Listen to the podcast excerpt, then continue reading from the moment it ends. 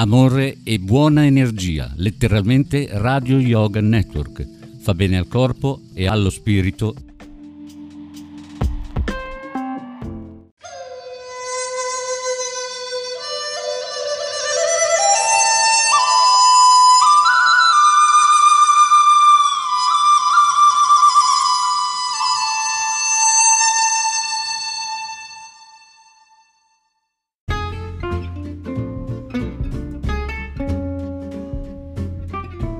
La voce delle sirene, con Antonietta Laterza. Buon ascolto di Letteralmente Radio Yoga Network.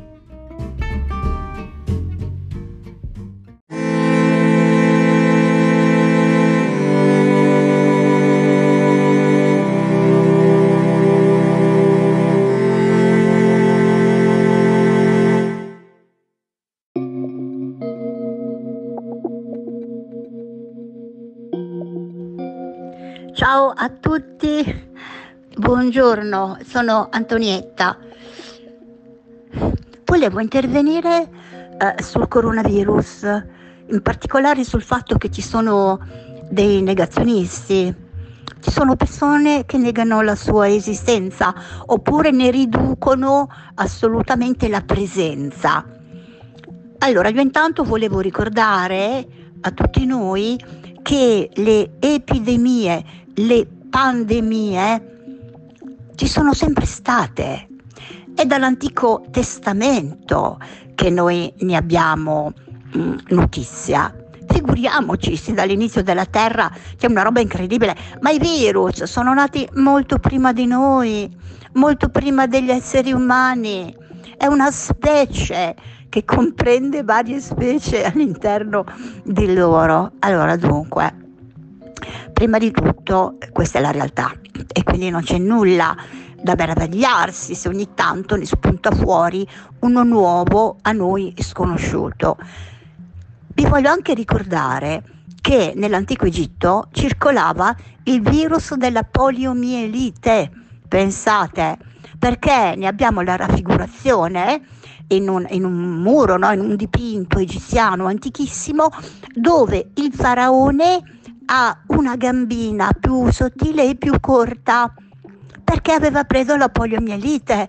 Quindi figurati i virus, no? Come sono longevi e soprattutto quanto conosciamo poco di loro. Allora, adesso che cosa sta succedendo? È molto strano il negazionismo che circola anche in mezzo a delle persone intelligenti. Ecco, questo mi stupisce abbastanza. E comunque non c'è da meravigliarsi, purtroppo, perché io credo che dietro questa presa di posizione così irrazionale ci sia la paura della morte, il fatto di accorgersi che morire è così facile, purtroppo, in certe circostanze, perché è sufficiente che tu sia contagiato, e contro questo virus non abbiamo ancora le cure. La gente muore con un tubo in gola, soffrendo tantissimo. Dunque, la paura della morte in generale come calamità contro la quale non ci puoi fare nulla, e ovviamente paura personale della propria morte. Il sapere che possiamo morire da un momento all'altro prendendo questo virus è una cosa talmente angosciante e inaccettabile che cosa succede? Che noi a livello inconscio rifiutiamo che questo possa essere vero, perché profondamente pensiamo che sia ingiusto, ma perché profondamente abbiamo paura di riconoscere la nostra ignoranza, il nostro limite rispetto alla conoscenza. Ma ragazzi, l'universo, la terra, la vita, ma sono misteri che noi da esseri umani abbiamo la pretesa, ma anche la giusta voglia di conoscere cosa c'è dietro questo muro invisibile che separa la vita dalla morte, e senza sapere neppure se esiste, se alla fine non è tutto un modo di essere a noi sconosciuto quando abbiamo un corpo fisico e materiale. Ecco, io credo che il rapporto più sano sarebbe quello di accettare di non sapere, e non, quando anche non sappiamo, cercare delle verità, delle risposte che non possiamo dare. Grazie.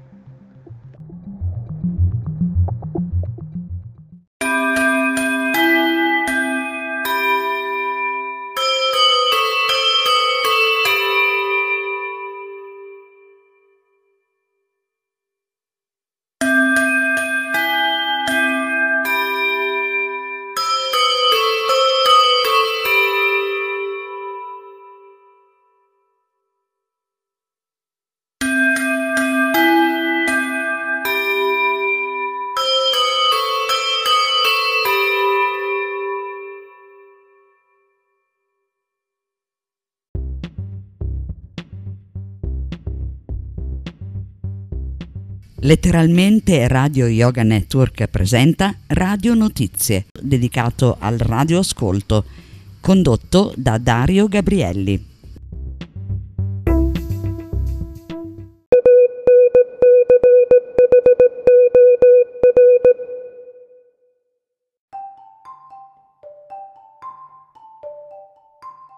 Un saluto a tutti gli ascoltatori di Letteralmente Radio Yoga Network.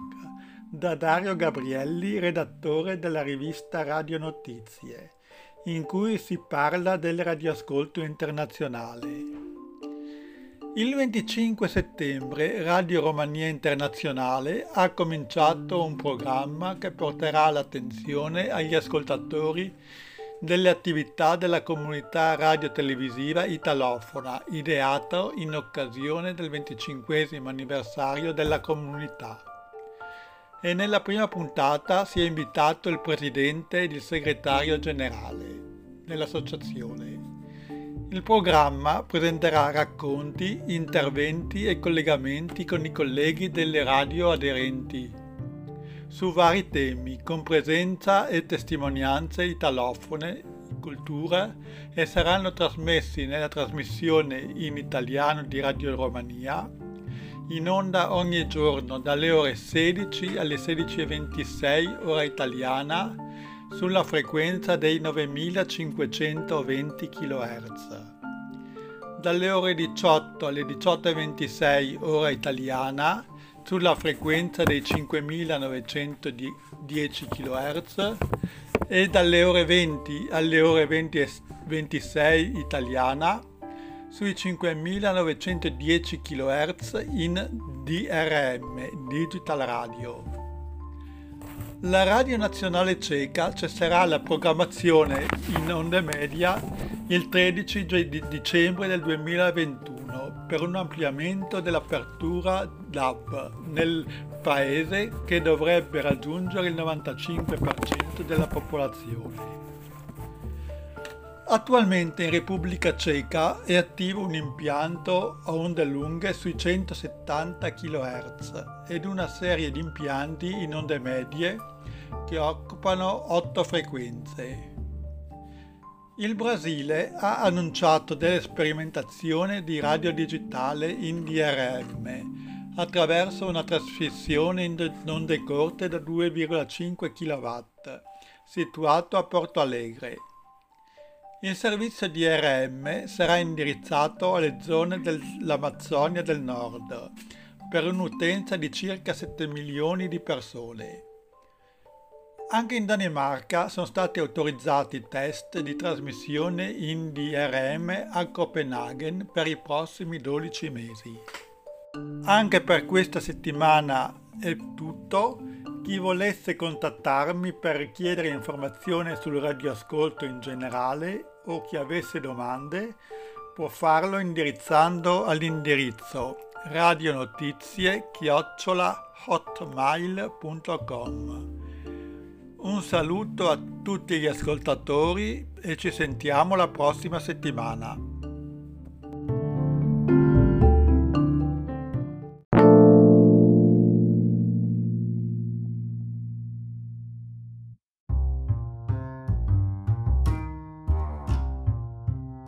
Con voi e noi, letteralmente Radio Yoga Network. Per contatti radioyoganetwork@gmail.com. E ti senti in forma?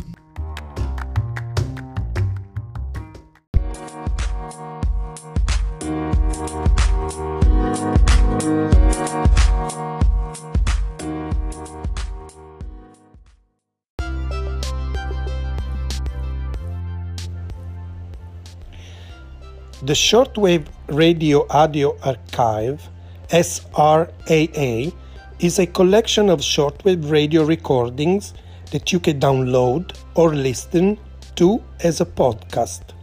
The collection grows every day and includes both historic recordings and current recordings from the shortwave radio spectrum.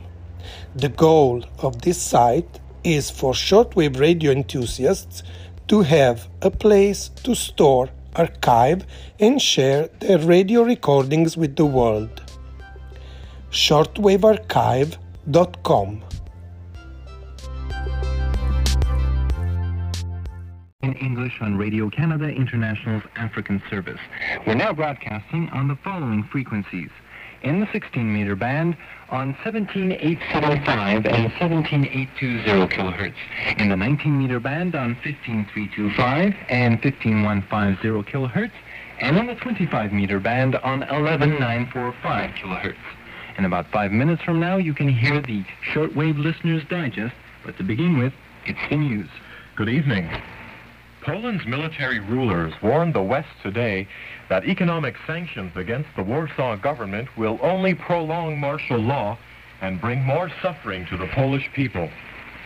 The warning was voiced at a news conference given by 4 leading figures in the military administration, which assumed power nearly a month ago.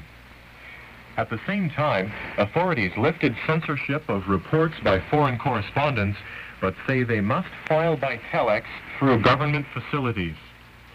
As censorship was lifted, government spokesman Jerzy Urban told the news conference, the tougher the restrictions by the West, the longer will be the democratization process. The spokesman added, the authorities have sufficient means to survive, but society will have to go short if necessary. Deputy Premier Janusz Obidovic, who is head of the country's economic council, complained that Western countries have compounded Poland's economic problems by freezing credit.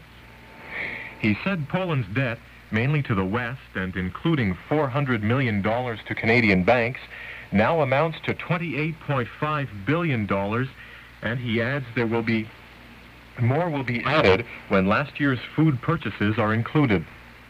Mr. Obadowski also said the country cannot rely just on its partners in the Soviet bloc. He said it needs Western technology and pointed out that much of Poland's industry was built up on Western licenses. Poland has announced that telephone links throughout the country will be restored on Sunday. But Polish authorities warned that censors would break into what they called subversive telephone conversations when they saw fit. The authorities say the resumption of telephone communications was brought about because of the improvement in social discipline and the observance of martial law regulations that were imposed on December 13th. Poland's national airline, LOT, is to resume flights to Canada and other nations starting on Monday. Warsaw Radio says LOT will be flying mostly between the Polish capital and the European cities. But several flights a week are planned to and from Montreal. A moderate earthquake has shaken Canada's 3 maritime provinces and sections of northeastern U.S. The quake measured 5.9 on the Richter scale, but there were no reports of damage or injuries. It was the first significant earthquake detected in New Brunswick, Nova Scotia, and Prince Edward Island since February 8, 1885.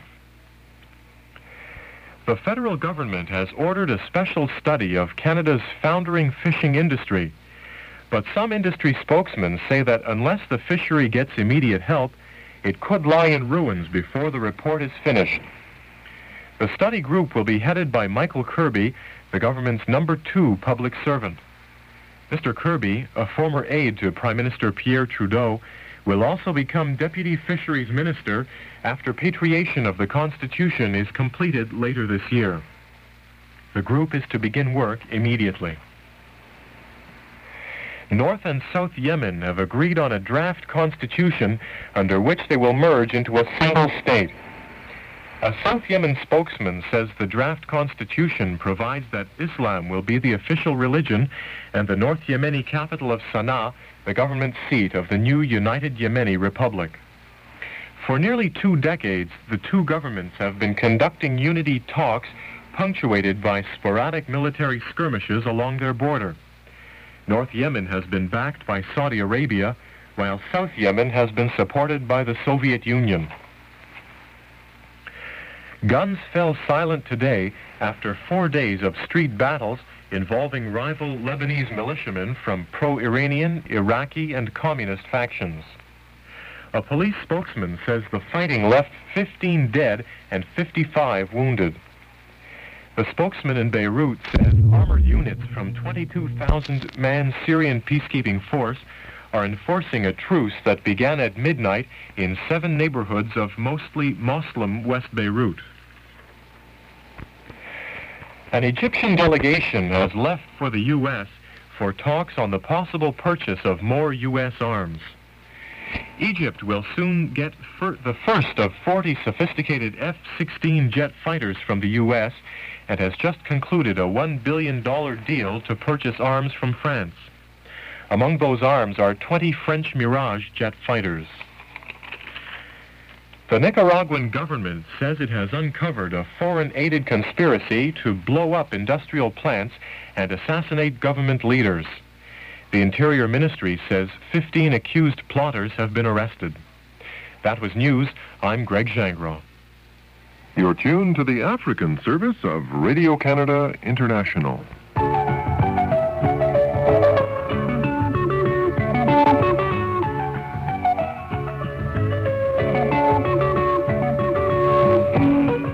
there, everyone, and a very good evening to you from me, Ian McFarlane, and welcome now to the first edition of the Shortwave Listener's Digest for 1982.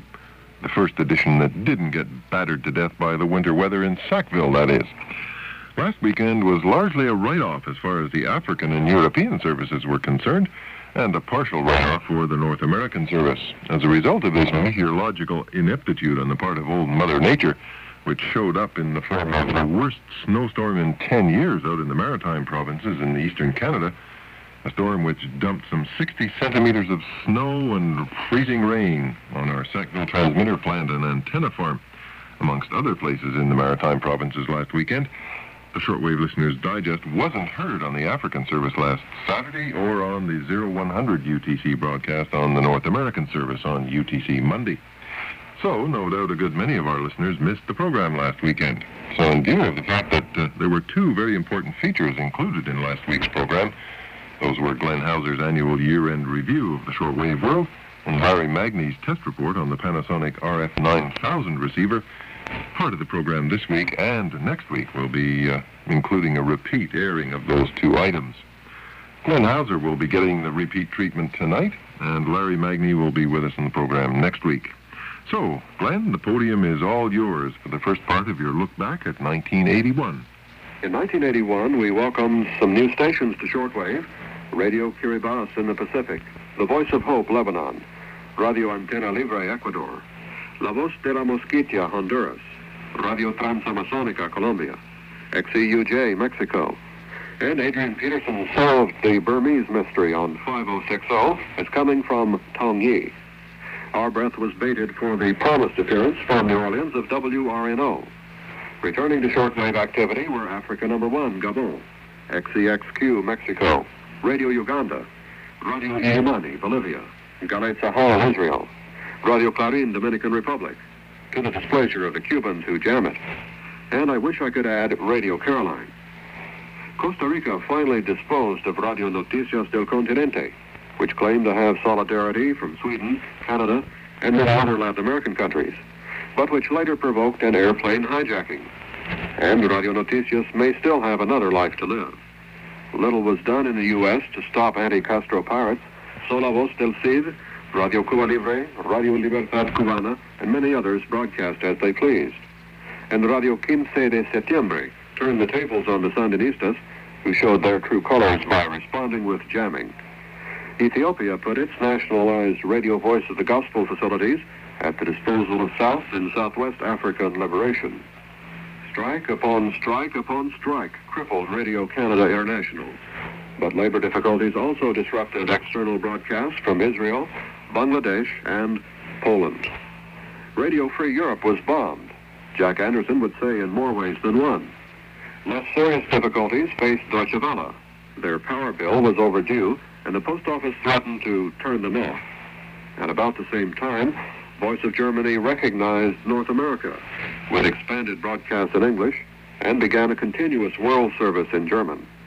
More cuts were forced on the BBC external services, but in the spirit of compromise, only Spain, Italy, and Malta are no longer served in their own languages.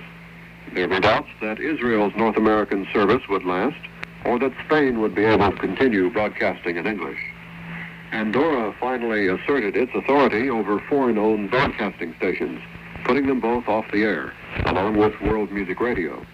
But the real issue was control of television satellite channels. Two stations which survived 1981 were Capital Radio Transkei South Africa and Radio New Zealand. Coup d'etat in Bolivia and Thailand had a marked effect on radio, and as usual in the Seychelles, FEBA decided to keep quiet, including their new 100-kilowatt transmitter. Making better use of new facilities were HCJB with 500 kilowatts, KTWR with two new 100s, Radio Renascença Portugal with one. The United Arab Emirates evolved from a rare country to a regular one on North American dials. Radio RSA began broadcast to South America, the Voice of Nigeria to North America, but we still hear their other services better. The BBC added another relay base in Lesotho, the Voice of America in Botswana and Antigua, though the QSL department was the last to find out. Belgium moved more and more out of band, for the time being, and is just now adopting the innovation of external broadcasting in English or medium wave. As the authorities looked the other way, Ireland became more and more of a shortwave broadcasting country, unofficially. Denmark, Sweden, and Norway are all improving their shortwave facilities, and Finland would dearly like to do the same. Iceland suddenly became audible for everyone simply by moving to a clear frequency in the 22-meter band. But the real pioneer of 22 meters was Radio North Star International. Moving to new bands made all the difference for listeners of Paraguay and Cook Islands on 25 meters, Antarctica on 19, and Algeria on 11. I'll be back in a few minutes with transitions affecting people and stations in international radio and a look at the year's anniversaries. Thanks, Ken. 1 week ago last Friday, just 1 hour into the new year on the GMT-UTC clock, you may have noticed something a bit unusual on one of the religious broadcasting stations in the United States. At that time, the Voice of Free China began broadcasting 3 hours of programming to North America on 5985 kilohertz, part of which was in English. Taiwan is using the facilities of WYFR, Family Radio in Florida, for this relay. The United States now officially recognizes only mainland China and not Taiwan. Now, Steve Azrati reports now this new VOFC relay in the U.S. may just turn out to be somewhat more complicated than the simple international shortwave relay agreement that it would appear to be on the surface. Exactly 1 hour into the new year, a new voice came on the air in North America. For 2 hours, it talked in Chinese. Then, at 0300 hours Greenwich time, it changed into English. This 60-minute English program can be heard every day from 0 to 100 to 0300 Greenwich Mean Time in Central America on 11.855 megahertz. And from 0300 to 0400 Greenwich Mean Time in North America on 5.985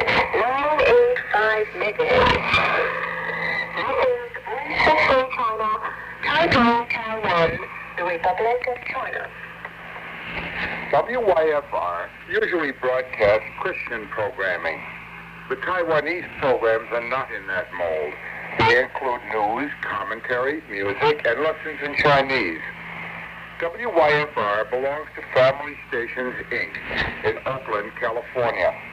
I asked Harold Camping, the company's president, how he felt about the program, and he said, I feel quite comfortable with it because Taiwan is a friend of the United States, a good friend. Tom Schaff, International Program Manager at Family Station, said WYFR broadcasts the voice of Free China in return for Taiwanese transmissions of family radio to the Far East. He emphasized that no money changes hands and no contracts have been signed. Mr. Schaff said, we are meeting our license requirements to serve the people of the Western Hemisphere. And, in fact, we just doubled our service into Canada. What we are really doing is acting as a broker, and the rent is paid in airtime. Tom Paulson of the Policy and Rules Division of the Federal Communications Commission in Washington set the rules for a program exchange permit swaps of airtime only if they promote international goodwill, cooperation, and understanding. He paused and added, I guess it's up to the State Department to decide who is the better friend. What he was referring to is that the United States has diplomatic relations with Peking, not with Taipei. In the past, Peking has lowered its diplomatic status when offended by another country's dealings with Taipei, as in the case last year of the Netherlands after Holland sold a submarine to Taiwan. Jonathan David, a lawyer at the Federal Communications Commission, emphasized that the FCC has always been careful not to intervene in program content because of U.S. constitutional guarantees of free speech. Mr. David warned against any assumption that the mere airing of Taiwanese programming was by itself inimical to the interests of the United States. But the commentaries of the Voice of Free China are intended to be irritating in Peking. Taiwan even says it differently, calling it Peiping with a P, as in Paul. Taiwan radio thinks of Taipei as the capital of all of China and ridicules such things as Peking's attempt to write Chinese in Latin characters. And just to irritate Peking more, it brags of the nations that have retained their diplomatic ties to Taipei. James Menard, spokesman for the East Asia desk at the U.S. State Department, was taken by surprise when asked about the broadcast, saying, this is the first we've heard about it. Meanwhile, listeners in North America can hear Taipei via Florida nightly at 0100 hours in Chinese, changing to English at 0300 hours. It might have been Israel Radio instead, because Mr. Schaff said that family stations had talked to many foreign broadcasters about swaps, including Israel. Reliable sources indicate that the deal was close to conclusion when religious pressures inside the Israeli cabinet made the deal fall through because of objections that evangelical broadcasts would be aired by Kol Yisrael. That report was from Steve Ezrati in Cleveland, Ohio. And Steve will be keeping us informed of any changes in this most interesting shortwave situation. And speaking of changes, here's Glenn Hauser once again with a look at some of the changes and anniversaries that occurred over the past year in international radio. Turning the tide in 1981, CBC Radio gained outlets in the U.S. via Minnesota and National Public Radio. Now some local American stations carry, as it happens, Sunday morning and nightfall. Night fell forever on these people involved in shortwave. Among the well-known DXers departing were Grady Ferguson, Richard Pistek, and Mort Meehan. In Guatemala, Gaspar Culan of La Voz de Atitlan met the same violent fate as William R. Woods 3 years earlier for trying to improve the lot of the Indians. Other transitions. To the dismay of his fans, David Monson departed Belgium for points unknown. At CBC Radio and RCI, as it happened, Elizabeth Gray replaced Barbara Frum. Wife and husband Bronwyn Draney and Patrick Martin turned Sunday mornings over to Barbara Smith and Russ Patrick. And Jim Coward moved from Montreal to Inuvik, Northwest Territories. At Radio Netherlands, Dodie Cowan is still his, but not on the air. At HCJB, Clayton Howard turned DX party line over to Roger Stubbe. The Voice of America passed from the hands of Carter appointee Mary Bitterman to Reagan's men Charles Wick and James Conkling, and Philip Nicolaides, who caused quite a flap by suggesting that propaganda is not so bad. At the same time, a Radio Marti or Radio Free Cuba was being planned for a January 1st air date.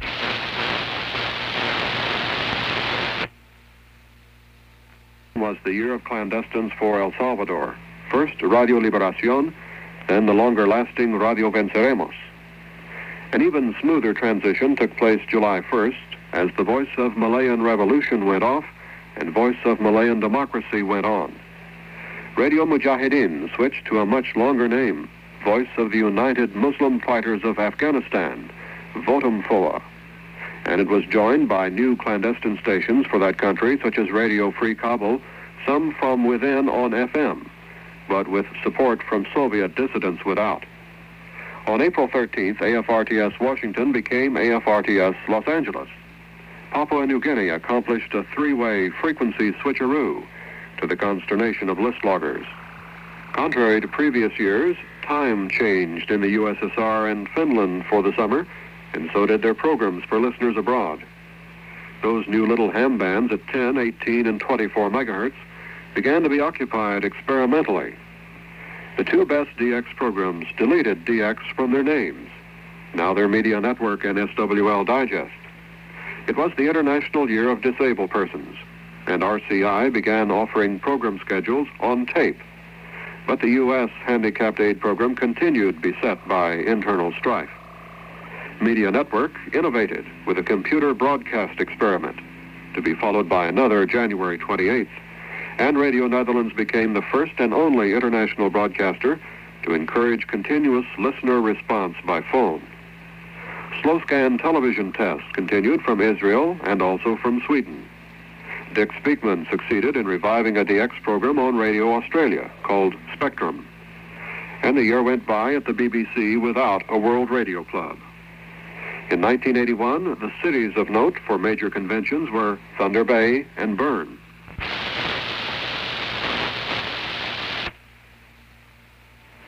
Except for a certain Canadian broadcaster and his DX program.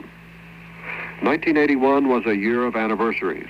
The 80th for Marconi's first transatlantic transmission, the 20th for the North American Shortwave Association, the 25th for the Danish Shortwave Clubs International, the 50th for shortwave broadcasting from France. The Vatican issued stamps marking the semicentennial of Vatican Radio, as did Ecuador for HCJB, which also got a license renewal until the year 2000. And one listener's coinage of a way to pronounce shortwave listener in only two syllables, that is, swiller, seems not to have caught on. Shall we give it another year? For SWL Digest, this is Glenn Hauser. Well, maybe even another decade, Glenn. How do you feel? Well, thank you very much indeed, Glenn, for that interesting look back at the past year in shortwave and international broadcasting. As Glenn mentioned a few minutes ago, David Monson departed Belgian radio for Points Unknown last year. Well, we're very glad indeed to let you know right now that David is alive and well, and we can also tell you that the parts unknown that he departed for is South Africa. David is spending some time visiting his parents there. There are a lot of shortwave listeners around the world who sorely miss David's unique style of broadcasting, and who are looking forward to hearing that he's back on the air once again. Well, while we can't tell you when that day will be, we can let you hear a taped message that we received from David via Jeff White in the U.S. Unfortunately, it arrived too late to be included in either of the last two editions of the program, but better late than never, we'll play it for you right now. There's a kind of grey haze over the distant hills. Well, not that distant, really. Perhaps a few kilometres from where I'm sitting, speaking into this microphone and to you eventually, I hope. They cut, the hills do, they cut a clean, sharp silhouette against the clearest and the bluest of skies today. Somewhere there's an agitated early morning rooster, or late morning rooster it is after all, nearly midday, but time really doesn't mean that much round these parts, and African oysters haven't heard yet of Japanese electronic accuracy anyway. It's at that time of the year that I love best, and so do you, I'm sure. And everything it means, or should mean, to us.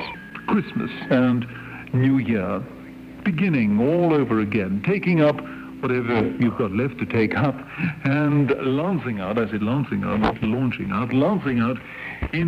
Anno Domini 1982. I must be brief, I could go on, but it isn't necessary.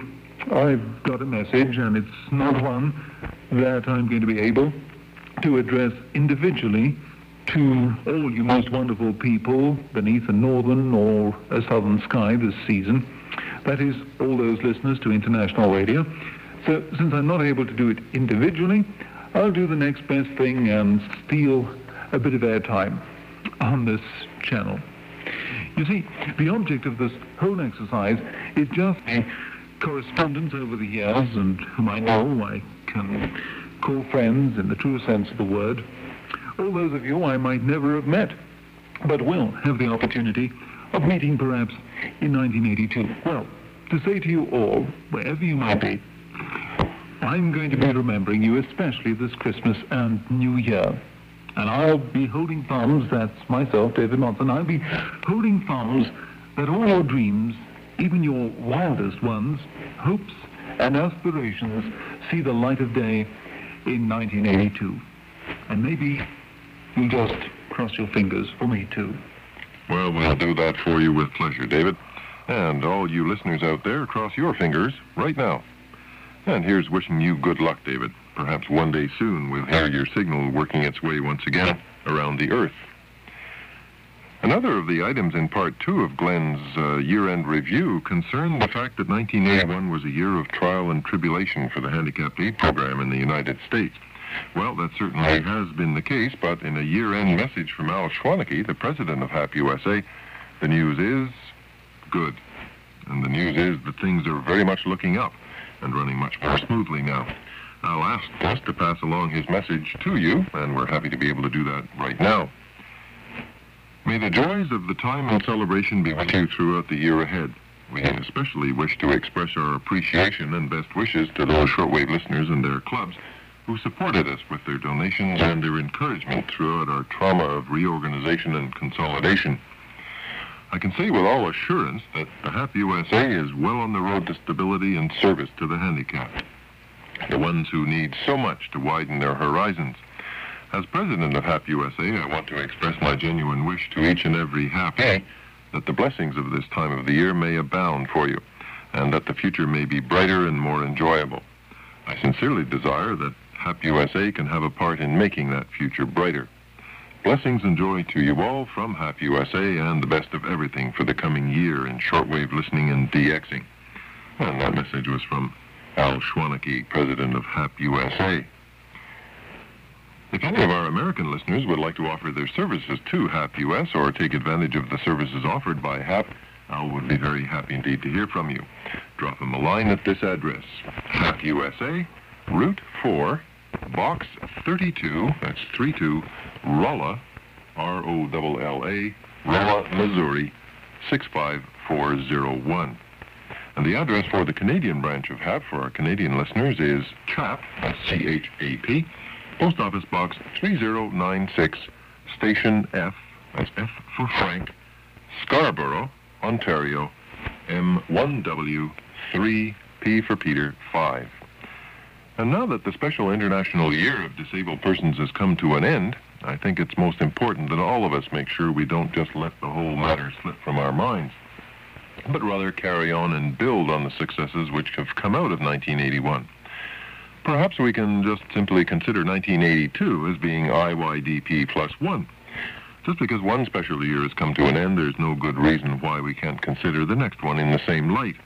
There are still a great many handicapped people to whom we can introduce the fascinating activity of shortwave listening. Both Al Schwaneke and I, on behalf of all the others who are involved with HAP branches in other parts of the world, would very much like to urge everyone to continue and even increase their support of what HAP is trying to accomplish, and to encourage others to lend a hand as well. Shortwave listening is a great pastime. Let's not keep it a secret. Share it, especially with a handicapped person who can get so much value from it. Well, we're sorry to say that due to the fact that we had to repeat Glenn's year-end review this week, we haven't got time to get in any DX news, but Glenn will be back with his usual DX news report for us next week. And that really is all the time we have for this week, so from me, Ian McFarland, here's wishing you all the very best of luck, good listening, and cheerio for now. See you next week.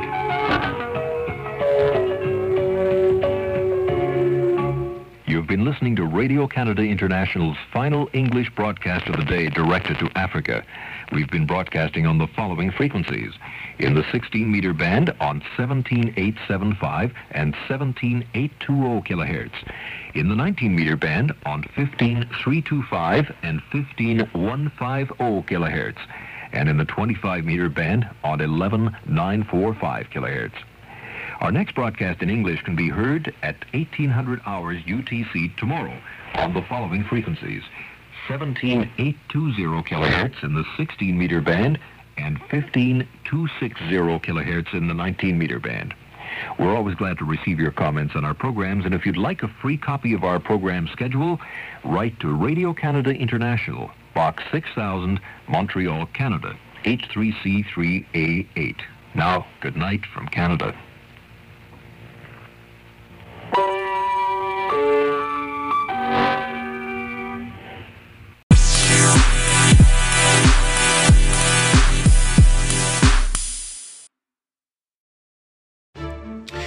You are listening to Radio Yoga Network, Italian radio that broadcasts in Italian, on www.letteralmente.info. Our email address is radioyoganetwork@gmail.com.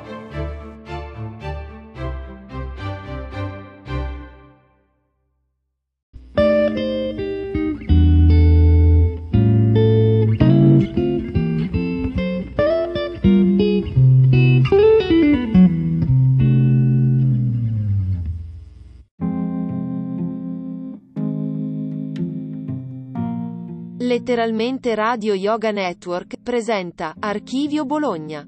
Potete contribuire inviando i vostri MP3 a radioyoganetwork@gmail.com. Buon ascolto.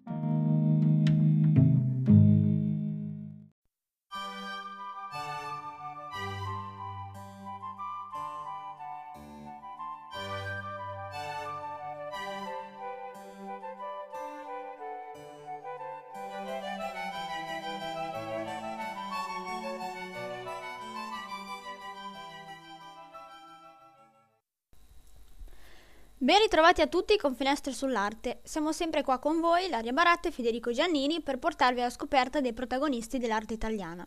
Quello di cui vi parleremo oggi è un pittore magari non conosciutissimo, ma che rappresenta un caso molto particolare nell'arte del Seicento. Stiamo parlando di Simone Cantarini, uno dei migliori allievi di Guido Reni, artista molto dotato ma anche personaggio piuttosto stravagante, potremmo dire un pittore che è passato alla storia anche per la sua vita molto burrascosa. Cosa puoi dirci, Federico, per introdurci il carattere di Simone Cantarini? Ben ritrovati a tutti anche da parte mia.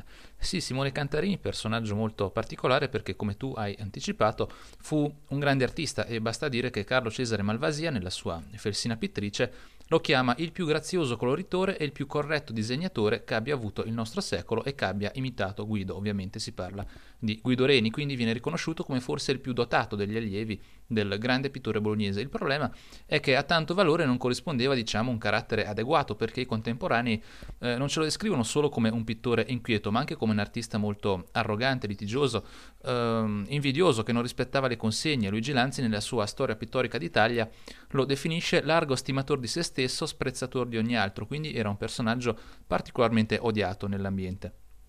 Anche la sua scomparsa, avvenuta a Verona nel 1648, a soli 36 anni di età, pare sia dovuta a cause non naturali. Malvasia dice che morì per una delusione in ambito professionale, perché il duca di Mantova, Carlo II Gonzaga Nevers, gli avrebbe commissionato un ritratto che il pittore non sarebbe stato in grado di terminare, quindi l'opera fu fatta terminare ad altri artisti e per la delusione, forse anche per il clima di Mantova dell'epoca, si sarebbe ammalato, ma c'è chi sostiene che invece sia stato assassinato, forse anche per avvelenamento, perché alla corte di Mantova era mal visto da tutti gli altri artisti, dal momento che fin dal suo arrivo, pochi mesi prima della morte, aveva criticato tutti, persino le opere di Giulio Romano. Quindi, insomma, come dicevamo, un artista che rappresenta un caso molto particolare all'interno della pittura del Seicento. Passiamo subito a parlare di arte e a tal proposito ti chiederei di parlarci della formazione del pittore. Sì, della formazione di Simone Cantarini ci parla in modo abbastanza dettagliato sempre Carlo Cesare Malvasia, dettagliato ma non particolarmente approfondito, perché lo storico ci fornisce giusto la lista di coloro che furono i suoi maestri. Quindi il primo pittore presso cui studiò fu Giovanni Giacomo Pandolfi, pittore marchigiano nato nel 1567, che si era formato osservando gli esiti della pittura degli Zuccari e di Federico Barocci, che era concittadino di Simone Cantarini, visto che entrambi erano di Pesaro, ma era molto più anziano del protagonista della puntata di oggi, visto che Cantarini nacque nel 1612. Quindi il primo maestro fu un pittore locale, non particolarmente dotato né particolarmente famoso, e il periodo passato presso la bottega di Pandolfi non fu molto significativo, perché nell'arte di Simone Cantarini non c'è praticamente niente che riconduca alla lezione di Pandolfi. Quindi è ipotizzabile che se Simone ha studiato a bottega da Pandolfi, qui ha imparato giusto i primi rudimenti per lasciare ben presto il suo primo maestro. Molto più proficuo e interessante infatti fu il periodo che il nostro artista passò a studiare con Claudio Ridolfi, pittore veronese attivo anch'egli a Pesaro, anche se il loro rapporto è ancora oggi oggetto di indagine, perché non si sa bene in quali termini si espresse. Qui ci troviamo alla fine degli anni '20 e possiamo ipotizzare che quello tra i due non fu un rapporto maestro-allievo, ma piuttosto Cantarini si limitava a osservare gli esiti della pittura di Ridolfi per trarne spunti per la sua arte. Cantarini, tra l'altro, fu un pittore molto molto precoce. Tutti gli studiosi sono però concordi sul fatto che sono altri gli artisti che hanno giocato un ruolo fondamentale per la formazione di Simone Cantarini, e in particolare citiamo Orazio Gentileschi, che fu attivo nelle Marche negli anni 10 del Seicento e aveva lasciato qui importanti testimonianze della sua arte che l'artista pesarese ha sicuramente conosciuto, e Federico Barocci, originario di Urbino e quindi conterraneo di Simone Cantarini. Possiamo poi citare, tra i pittori a cui dovete guardare, anche Giovanni Francesco Guerrieri, pittore originario di Fossombrone e che guardò all'opera di Caravaggio e di Orazio Gentileschi. Alle prime fasi della sua carriera risalgono un paio di importanti dipinti, e cioè la Madonna in Gloria con tre santi della Pinacoteca Nazionale di Bologna e la Madonna della Cintola, che invece è conservata presso la Pinacoteca Civica di Fano. Sì, qui ci troviamo davvero nelle primissime fasi della pittura di Simone Cantarini, con due opere che risalgono entrambe ai primi anni 30, per la precisione a un periodo compreso tra il 1632 e il 1634, quando l'artista aveva da poco compiuto i 20 anni di età. Il primo dei due dipinti, la Madonna in Gloria insieme ai santi Giovanni, Nicola da Tolentino ed Eufemia, li vediamo esattamente in quest'ordine, da sinistra verso destra, fu commissionato da una famiglia di commercianti gavardini che risiedevano a Pesaro ma erano di origini bresciane. Di più non sappiamo, perché non conosciamo quale fosse la destinazione della pala, né sappiamo in che modo i santi sono correlati alla committenza. Lasciando un attimo da parte San Giovanni, che comunque non era certo un santo inusuale per un'opera di carattere religioso, che lo vediamo seduto mentre rivolge lo sguardo verso la Madonna e intanto scrive il suo Vangelo, lasciando un attimo da parte San Giovanni, possiamo ipotizzare che la Santa Eufemia sia correlata con l'origine della famiglia, visto che si tratta di una santa il cui culto è abbastanza diffuso in area lombarda e bresciana, e invece Nicola da Tolentino potrebbe essere messo in relazione con la nuova residenza della famiglia, dato che il santo era originario delle Marche. Tolentino si trova nei dintorni di Macerata e quindi il suo culto era fortemente radicato nella regione. San Nicola da Tolentino è intento nella lettura di un libro, vestito con il suo tipico abito nero dei frati eremitani di Sant'Agostino, l'ordine a cui apparteneva, e sul petto porta una stella, altro suo tipico attributo dovuto al fatto che, secondo la geografia, i suoi genitori si recarono a Bari in pellegrinaggio sulla tomba di San Nicola per chiedere di avere un figlio, e pare che fossero guidati proprio da una stella. Santa Eufemia invece sulla destra appare rialzata su un piedistallo, con il gesto della mano destra sembra quasi presentare all'osservatore la Madonna, ed è accompagnata da un leone, perché subì il martirio nell'arena di Calcedonia, la sua città di origine, dove fu uccisa dai leoni, che però non la divorarono. La Madonna siede su un trono di nubi ed è circondata da angeli, due dei quali stanno per porle una corona sulla testa e un altro invece le porta un giglio a simboleggiare la sua purezza. Vediamo poi che un angelo ai piedi della Madonna porta sulle spalle, e sembra quasi sopraffatto dal peso, una mezzaluna, che è tradizionale simbolo dell'Immacolata Concezione, sarebbe simbolo di castità, da ricollegarsi al culto pagano di Artemide, e la Madonna ci poggia sopra il piede sinistro. Quindi si potrebbe anche pensare che, dati gli attributi, cioè mezzaluna, corona, giglio e così via, quella che vediamo possa essere nient'altro che una rappresentazione dell'Immacolata Concezione. alle spalle dei santi vediamo anche un muretto in rovina con un po' di vegetazione sulla sommità particolare che ricorda soluzioni adottate da Orazio Gentileschi, per esempio nel riposo durante la fuga in Egitto, di cui abbiamo parlato nella puntata che abbiamo dedicato al grande pittore originario di Pisa. Ma l'ascendente di Orazio Gentileschi si rivela soprattutto nel naturalismo di certi personaggi, basti vedere il San Giovanni che sembra un giovane studiato dal vero, o la Madonna che nella fisicità e nei tratti somatici ricorda molto da vicino diverse donne gentileschiane, oppure l'intimismo del San Nicola da Tolentino. E poi questa aria fatta di nubi e di luminismo terso alle spalle della Madonna potrebbe invece richiamare la pittura del Barocci più, diciamo, barocco. L'altro dipinto, la Madonna della Cintola, è stato realizzato, come abbiamo detto, negli stessi anni della tela che abbiamo appena visto e fu eseguita per i frati agostiniani del convento di Brettino, nei dintorni di Fano, e l'opera era destinata alla chiesa del convento, dove rimase fino al XX secolo per poi essere trasferita nella Pinacoteca Civica di Fano, dove si trova ancora oggi, come abbiamo detto poco fa. La Madonna è raffigurata, come nel dipinto precedente, seduta sopra alle nubi, mentre tiene in braccio Gesù bambino e con la mano sinistra porge una cintura a Santa Monica, madre di Sant'Agostino, che vediamo raffigurato sulla sinistra. Il santo alle spalle di Sant'Agostino invece potrebbe essere ancora una volta San Nicola da Tolentino.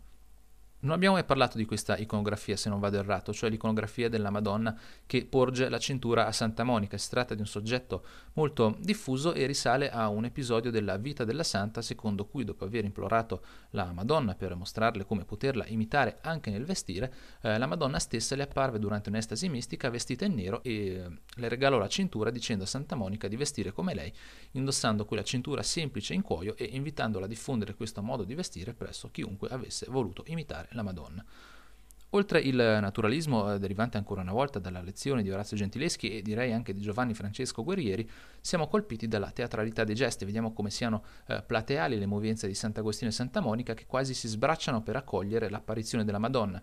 E questo modo di rappresentare i santi ricorda un po' certi modi barocceschi, dal momento che Simone Cantarini aveva ben presente uno dei dipinti più famosi di Federico Barocci, quello che raffigura la beata Michelina Metelli, possiamo comprendere come siano simili i gesti. Tra l'altro Malvasia, nella Felsina pittrice, dice che fu lo stesso Cantarini a dirgli di aver studiato a lungo il dipinto, soprattutto agli occhi, e vista questa considerazione possiamo anche ipotizzare che Malvasia e Cantarini si fossero conosciuti di persona.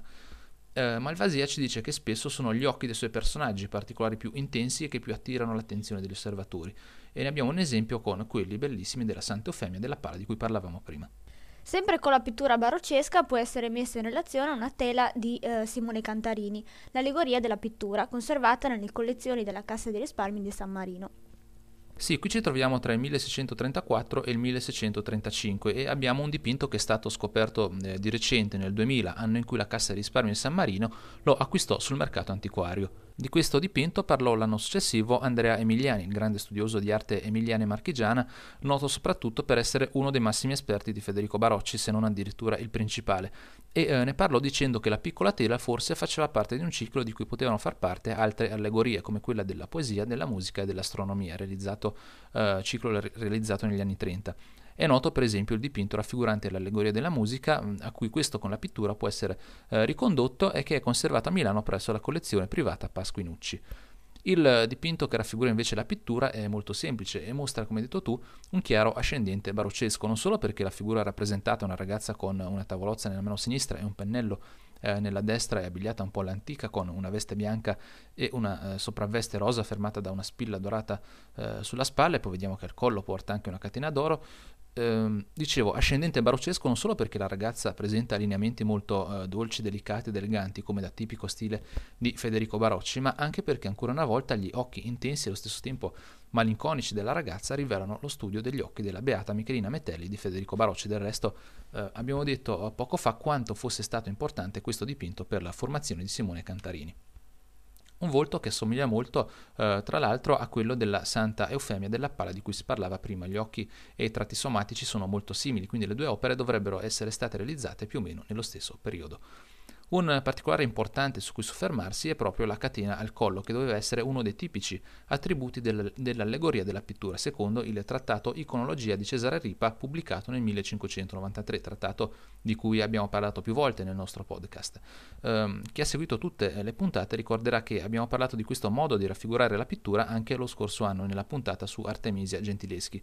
e in particolare analizzando il dipinto in cui la pittrice stessa si raffigura come allegoria della pittura, quello del 1630 circa conservata a Londra, abbiamo detto che la maschera è simbolo di imitazione e dal momento che la pittura altro non è che imitazione si intuisce quale sia il senso di questo particolare attributo. Bene, a partire dagli anni 30 Simone Cantarini diventò allievo di Guido Reni. Come avvenne l'incontro tra questi due artisti e come continuarono poi i rapporti nel tempo? Sì, l'incontro con Guido Reni avvenne già nelle Marche, ce lo racconta lo stesso Malvasia nella sua Vita di Simone Cantarini.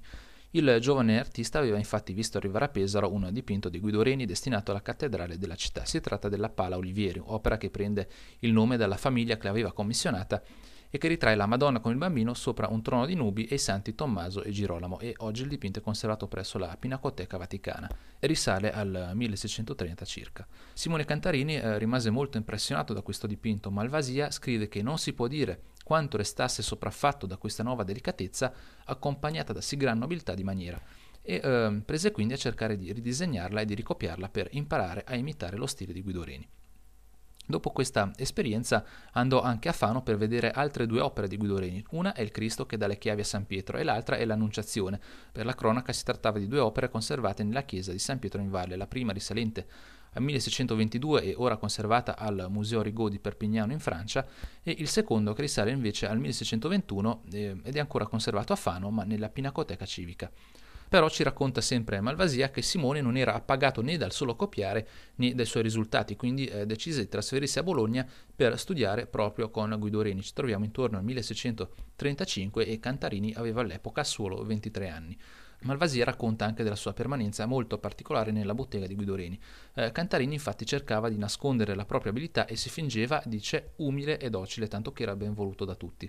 La cosa è molto particolare perché Simone Cantarini, come abbiamo visto dai dipinti di cui abbiamo parlato prima, aveva già raggiunto la maturità artistica prima di entrare nella bottega di Guido Reni, e il perché celasse la sua abilità ci viene spiegato da Malvasia, che dice che dopo un po' Guido Reni si accorse che Simone Cantarini era il migliore degli allievi, tanto che arrivò alla conclusione di trovarsi di fronte a un maestro prima di entrare nella scuola. Queste le parole di Malvasia, e dice che Guido Reni ipotizzò che il suo comportamento fosse dovuto o alla sua voglia di prendersi il gioco degli altri, oppure forse più verosimilmente per cercare di osservare il più da vicino possibile e imitare quanto più possibile lo stile del maestro senza dare troppo nell'occhio. La scoperta delle qualità di Simone Cantarini però non ebbe un effetto negativo, anzi Guido Reni fu contento di scoprire di avere un allievo così dotato, se non che poco dopo cominciò a venir fuori il vero carattere di Simone Cantarini e si arrivò alla rottura dei rapporti con il maestro, dovuta principalmente, secondo Malvasia, a due episodi. Il primo in riferimento a un dipinto commissionato da Urbano VIII alla bottega di Guido Reni. Il dipinto fu eseguito da Cantarini, ma a Guido Reni una figura parve troppo sproporzionata e la corresse. Cantarini quindi rifiutò anche davanti ad altre persone le sue correzioni, per lo più in modo impertinente, perché gli disse anche di non permettersi più di correggere le sue cose. L'altro episodio invece fu la risposta che diede a un gruppo di allievi di Guido Reni che avevano preso a esercitarsi sul nudo in una stanza dell'ospedale di Santa Maria della Morte, ovviamente a Bologna, e che lo invitarono un giorno a unirsi a loro. In poche parole disse che non aveva senso che stesse in compagnia di pittori così incapaci, e da allora prese a criticarli tutti. In particolare se la prese con Giovanni Andrea Sirani, pittore di una certa importanza, noto anche per essere padre della più famosa Elisabetta Sirani. Oltre a Sirani iniziò anche a criticare, uscendo dall'ambito della bottega di Guido Reni, importanti pittori bolognesi del tempo già affermati come Francesco Albani e il Domenichino, e addirittura si spinse al punto di criticare persino la famosa Santa Cecilia di Raffaello in un episodio raccontato da Malvasia. Pare che durante il soggiorno a Bologna di Salvator Rosa, da datarsi al 1645, quindi quando Cantarini aveva ormai da tempo rotto le relazioni con Guido Reni, il pittore napoletano avesse accompagnato il pesarese in giro per la città, e di fronte alle sprezzanti critiche di Cantarini verso Raffaello pare che Salvator Rosa lo avesse severamente rimproverato e gli avesse intimato di portare il dovuto rispetto a quell'opera. In seguito Cantarini arrivò al punto di criticare e correggere lo stesso maestro, e da amato che era diventò quindi detestato da tutti gli altri allievi di Guido Reni, tanto che anche in seguito ad altri episodi del calibro di quelli di cui abbiamo appena parlato dovette per forza di cose abbandonare Bologna e tornare per un certo periodo a Pesaro. Comunque da questa esperienza bolognese trasse spunti molto interessanti per la sua arte. Quali sono i dipinti che riflettono l'ascendente di Guido Reni su Simone Cantarini, di cui puoi parlarci, Federico? Il primo di cui possiamo parlare è Un riposo durante la fuga in Egitto, opera collocabile tra il 1635 e il 1637, realizzata tra l'altro in più versioni, la più famosa probabilmente è quella conservata al Louvre a Parigi, anzi a dire il vero al Louvre ce ne sono due. Nel primo la Sacra Famiglia è immersa in un idilliaco paesaggio che è in tutto e per tutto classicista, molto regnano, così come regnana e anche la figura della Madonna molto delicata e molto idealizzata, di certo lontanissima da quella della Pala con Sant'Eufemia e San Nicola Tolentino di cui abbiamo parlato prima. Il naturalismo di matrice caravaggesca, filtrato ovviamente attraverso l'opera di Orazio Gentileschi, permane comunque nella figura di San Giuseppe, che come sempre è quella un po' più grottesca del gruppo. È seduto e sta dormendo con la testa appoggiata a una mano, nonostante tutto mantiene comunque una posizione non eccessivamente scomposta, quindi in definitiva ci troviamo di fronte a un dipinto piuttosto classicista, uno dei più regnani della produzione di Simone Cantarini. Questo dipinto, che si trova al Louvre, fu acquistato per Luigi XVI nel 1784, così come l'altro dipinto che però a differenza del primo è dipinto su tavola invece che su tela, e il secondo è ancora più classicista e ancora più vicino allo stile di Guido Reni, tanto che in passato ci fu addirittura chi lo attribuì proprio al maestro bolognese. La Madonna, ancora una volta, è molto delicata e occupa il centro esatto della composizione e forma insieme ai teli che vediamo sulla destra un triangolo che occupa una buona parte del dipinto. San Giuseppe invece è dietro e sta osservando la scena, quindi non dorme più, e questo in particolare contribuisce a rendere ancora più delicato il dipinto. Abbiamo poi la Madonna del Monserrato, una pala votiva commissionata nel 1637 al pittore da un nobile bolognese che si chiamava Girolamo Bolognini, che aveva richiesto l'opera come offerta alla Madonna per la guarigione di suo figlio Francesco.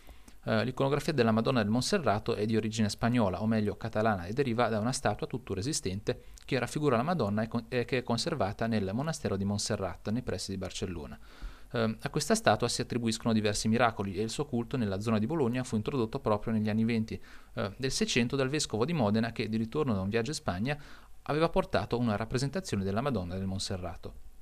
Riconosciamo l'iconografia dal fatto che Gesù tiene in mano una piccola sega, in riferimento al nome catalano Montserrat, che significa monte segato, a causa della forma della montagna su cui sorge il monastero. La Madonna qui è sempre rappresentata tra le nubi, con una tunica rosa e una sopravveste nera, e ai suoi piedi troviamo sulla destra il committente, assieme al figlio e ai santi Giuseppe, Antonio e Francesco di Paola. La presenza di questi santi è dovuta al fatto che il primo era considerato protettore di Francesco Bolognini e gli altri due erano i santi che erano stati pregati di intercedere presso la Madonna per far guarire il bambino. L'opera è oggi conservata nella chiesa della Beata Vergine delle Grazie di Ravarino, vicino a Modena, per esattezza nella frazione di Stuffione. Anche questo dipinto si pone a cavallo tra il classicismo regnano e il naturalismo di matrice caravaggesca, anche se è più sbilanciato verso il primo, cosa che vediamo da molti particolari, a cominciare dalle espressioni idealizzate di un po' quasi tutti i personaggi, la Madonna prima di tutti, e poi anche dal colorismo molto etereo, molto delicato. Chiudiamo con un altro dipinto di stampo prettamente regnano, che è un San Girolamo conservato presso la Pinacoteca Nazionale di Bologna, realizzato intorno al 1637, e che prima di entrare a far parte della Pinacoteca si trovava nell'appartamento del gonfaloniere all'interno del Palazzo Comunale di Bologna. Un San Girolamo ritratto a mezza figura con i suoi tipici attributi, il teschio simbolo di penitenza, l'abito rosso, la vulgata e così via, e quello che ci interessa è l'aspetto del suo volto, che ci appare florido e sereno nonostante debba essere provato viste le sofferenze della penitenza, ed è un volto più che idealizzato, direi tipicamente classicista e regnano. Il santo è raffigurato in una posa praticamente identica a quella del San Girolamo che appare nella Pala Olivieri di Guido Reni, oggi ai Musei Vaticani, ma realizzata in realtà per la famiglia Olivieri per la loro cappella nel Duomo di Pesaro, come abbiamo ricordato prima. Benissimo, allo stesso periodo risale un'altra opera molto importante, di sicuro una delle più famose di Simone Cantarini, e cioè il San Giacomo in Gloria. Cosa puoi dirci in proposito? Sì, questa è una meravigliosa opera d'arte che risale al 1639 circa, conservata a Rimini presso il museo della città, e ci presenta il santo in piedi sopra una nuvola grigia con due angeli a fianco a lui, quello a destra vestito con una specie di velo rosso che abbraccia la nuvola e quello di sinistra che reca il tipico attributo caratterizzante di San Giacomo, cioè il bastone da pellegrino.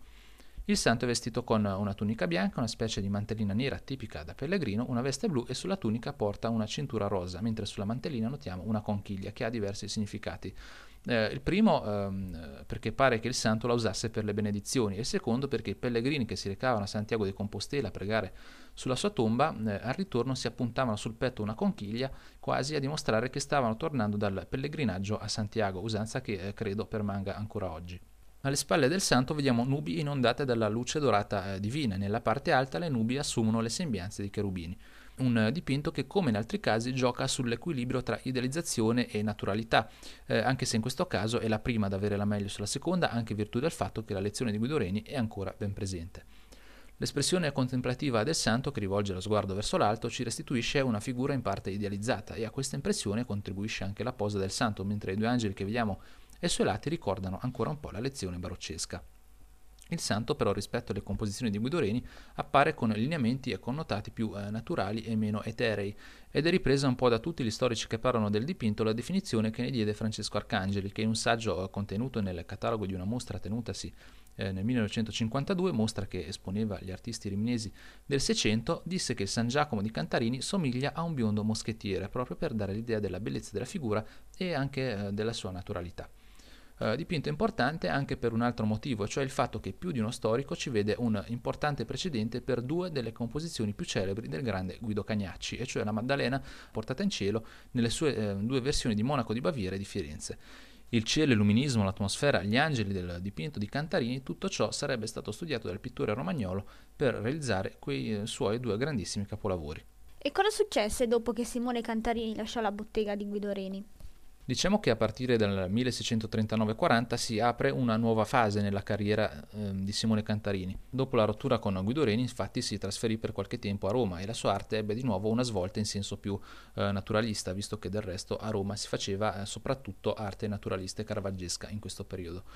Poi, dopo aver trascorso alcuni mesi a Roma, tornò in patria a Pesaro e continuò a lavorare per committenti locali, e un esempio di questo tipo di pittura, che torna a farsi più naturalista che classicista, è il San Pietro che risana lo storpio, opera commissionata per la cappella maggiore della chiesa di San Pietro in Valle a Fano e oggi conservata sempre a Fano ma nella Pinacoteca Civica, ed è un'opera risalente al 1640 circa, forse anche 1639.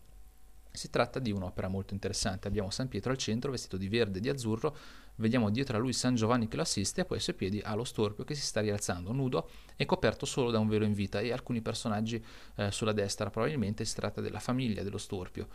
Alle spalle dei personaggi vediamo una elegante arcata che si apre sullo sfondo e ci fa intravedere la chiesa di San Giovanni Battista di Pesaro. Il modello fonde suggestioni reniane, che ovviamente rimangono nella memoria di Simone Cantarini, a suggestioni caravaggesche da ritrovarsi soprattutto nei personaggi sulla destra, nello storpio e nel ragazzino sulla sinistra, tutti personaggi caratterizzati da un naturalismo molto accentuato, come la figura femminile che entra da destra o lo stesso storpio, ma anche i gesti sono molto naturali e lo stesso abbigliamento della madre che tiene in braccio il bambino richiama alla mente ancora modelli caravaggeschi o in generale romani del tempo. Permane invece la delicatezza regnana, per esempio nella figura di San Giovanni, compostissimo, la figura più composta della narrazione. In seguito alla scomparsa di Guido Reni nel 1642 si aprì l'ultima fase della carriera di Simone Cantarini. Puoi parlarcene, magari citandoci anche alcuni dipinti importanti?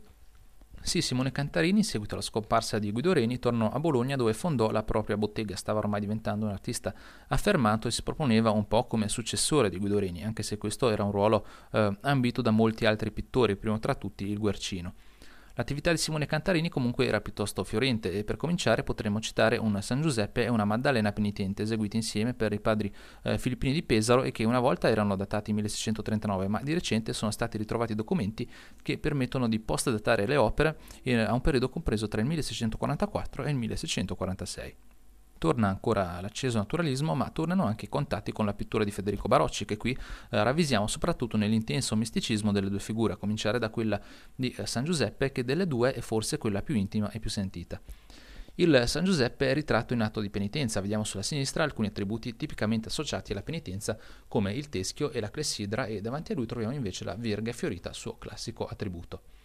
Due dipinti che, se da un lato dimostrano un evidente naturalismo di matrice caravaggesca, che troviamo soprattutto nell'aspetto scarno e provato del San Giuseppe, dall'altro fanno vedere un misticismo che ricorda ancora una volta la Beata Michelina Metelli di Federico Barocci, dipinto che, come abbiamo detto, davvero fondamentale per Simone Cantarini.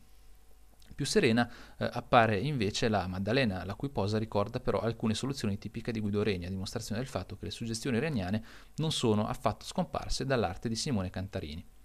Entrambe le due tele sono oggi conservate presso i musei civici di Pesaro.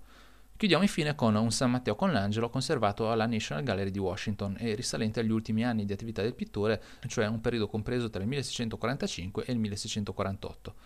È un'opera esemplificativa di un nuovo interesse di Simone Cantarini, quello per la pittura veneta, un interesse comune a molti altri artisti dell'epoca, a cominciare dal Domenichino. Ricorderete che lo scorso anno nella puntata su di lui abbiamo parlato di come fosse attratto per certi versi dal colorismo veneto, caratteristica questa che tra l'altro distingue un po' il suo classicismo da quello di Guido Reni, e molti studiosi parlano anche di classicismo neoveneto per riferirsi a questo modo di dipingere di artisti come il Domenichino o il Cantarini degli ultimi tempi.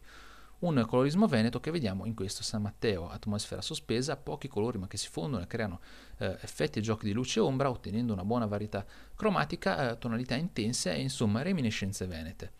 È il capitolo che chiude la carriera e la vita di Simone Cantarini, che si interruppe prematuramente e molto bruscamente, come ricordavamo all'inizio della puntata. Bene, siamo arrivati in conclusione e per finire, come al solito, ti chiederei qual è stato il contributo che Simone Cantarini ha dato alla storia dell'arte. Beh, Simone Cantarini è stato uno degli allievi più originali di Guido Reni, anzi forse il più originale, alcuni lo definiscono il migliore allievo di Guido Reni. Propose un'arte eclettica che, come abbiamo visto, fondeva tra di loro diverse suggestioni, soprattutto era un'arte in costante evoluzione, mai uguale a se stessa e con diverse fasi, un'arte che ha fatto scuola perché molti artisti cercarono di imitare il particolarissimo stile di Simone Cantarini, a cominciare dai suoi allievi diretti come Lorenzo Pasinelli, Flaminio Turri, Giovanni Peruzzini e altri nomi magari poco noti di secondo piano, ma che dimostrano il forte ascendente che l'arte di Simone Cantarini esercitò al suo tempo. Per non parlare poi delle suggestioni che fornì anche ad altri artisti, come per esempio Donato Creti, oppure un grande artista come Guido Cagnacci. Abbiamo detto che il pittore romagnolo può aver tratto spunto dal San Giacomo in Gloria per le sue Maddalene portate in cielo, grandi capolavori. Un pittore quindi di grande rilievo che però non poté a lungo dimostrare le sue doti per il suo pessimo carattere e per il fatto che la sua vita durò poco. Benissimo, anche per oggi la puntata di Finestre sull'Arte arriva al termine. Ringrazio Federico per averci introdotti all'arte di Simone Cantarini, un pittore non dei più famosi ma di sicuro davvero molto interessante e originale, e ovviamente ringrazio tutti voi per averci seguiti. L'appuntamento è con la prossima puntata, la 18ª, con la quale torneremo a parlare di manierismo e lo faremo con l'arte di Baccio Bandinelli. Un saluto dall'Area Baratta e da Federico Giannini.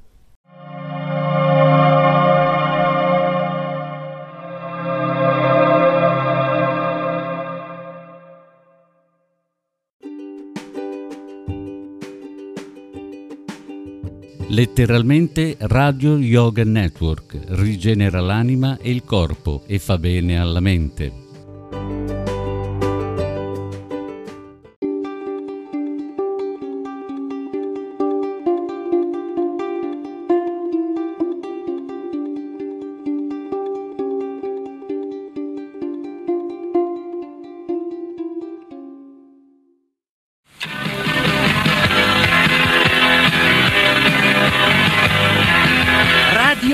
È questa radiofonica staticamente parlando, o meglio ascoltando, ovunque in Italia non c'è paragone.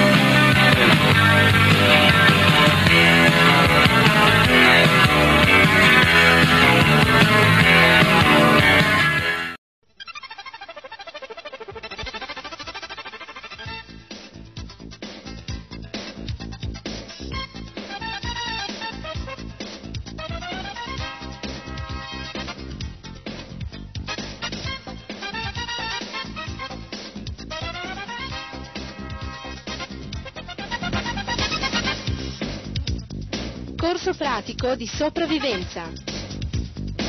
Strategie, tecniche e modelli per la preservazione umana. Un programma di RKC a cura di Sarasvati Devidasi.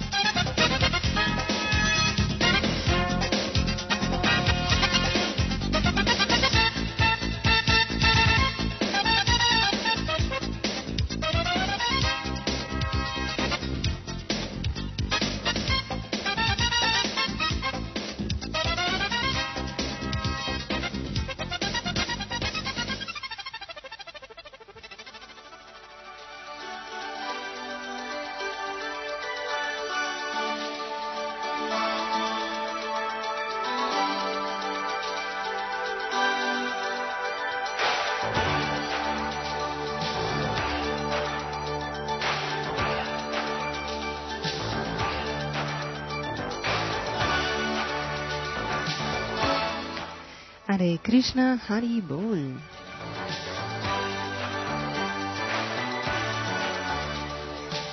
Cari radioascoltatori, siete in ascolto di RKC, Radio Krishna Centrale, la radio dei devoti di Krishna, la radio di Sri Krishna, Dio la persona suprema.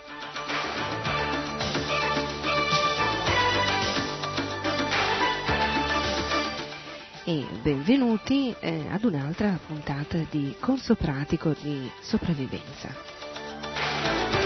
Avete seguito le precedenti puntate? Erano interessanti? Comunque, anche se vi siete trovati nell'impossibilità di ascoltarle, nessun problema, potete iniziare ad ascoltarle adesso.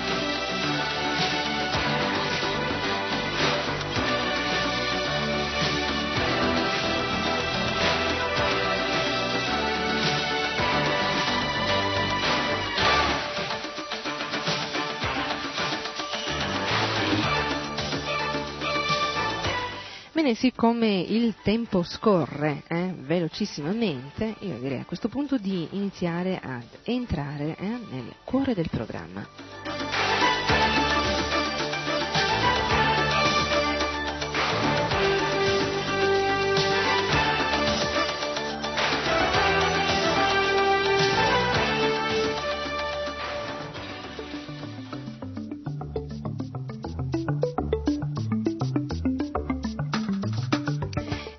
Entriamo adesso in un altro ambiente, quello della giungla, che ci lega subito ad un altro paesaggio, panorama, la sopravvivenza. In ogni caso non vi preoccupate, perché situazioni di emergenza capitano ogni giorno. Solo nella giungla, o almeno non nella giungla classicamente descritta, piena di alberi, di serpenti, di animali feroci. Esiste anche la giungla d'asfalto, le città, le metropoli.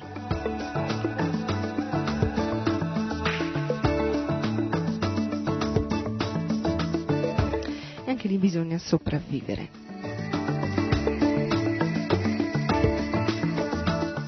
O forse molti di voi non sanno che stanno sopravvivendo, stanno lottando duramente per non perire, in tutti i sensi, non solo a livello fisico, ma e forse soprattutto a livello psicologico.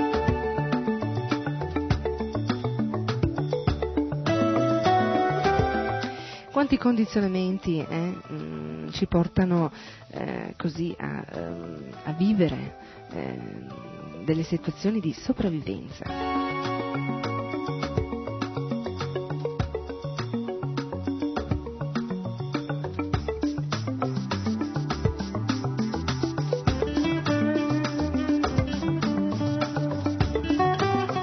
Nelle puntate precedenti abbiamo parlato di cintura di sopravvivenza. Spieghiamo adesso da cosa essa è costituita.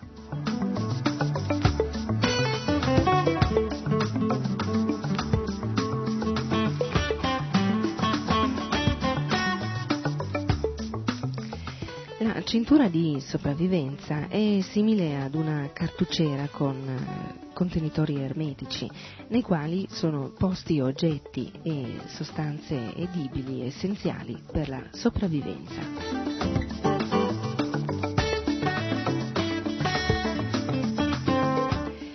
Contiene fiammiferi antivento immersi nella cera per l'illuminazione e il fuoco, la pietra focaia e lente per accensione del fuoco in sostituzione dei fiammiferi, l'esca per il fuoco che permette una rapida accensione del fuoco, pastiglie per depurare l'acqua da bere e per cucinare senza rischi, una bussola per l'orientamento, concentrati energetici e vitamine per carenze della dieta, piccola torcia elettrica atta all'illuminazione per segnali e l'alimentazione radio in emergenza. Una radio per notizie e ascolto programmi di RKC.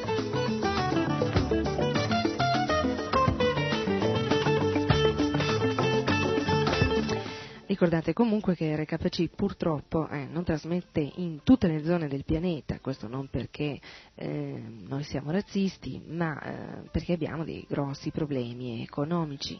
In parte si stanno risolvendo, in parte invece continuano ad esistere. Allora, cosa fare? Aiutateci anche voi con le vostre donazioni, inviateli a Radio Krishna Centrale.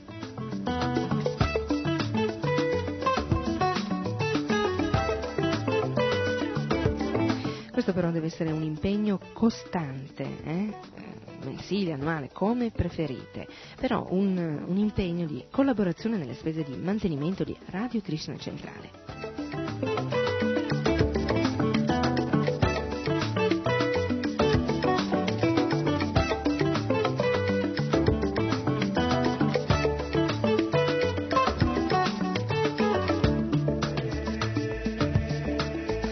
Fate qualcosa per la radio di Krishna e Krishna farà qualcosa per voi, Krishna non è un mercante che paga il sabato, come si suol dire, assolutamente. Dio, la persona suprema, restituisce tutto quello che si fa per lui, però maggiorato di una grossissima percentuale di guadagno spirituale per noi, Quindi se noi diamo qualcosa a Krishna, Krishna darà a noi molto ma molto di più.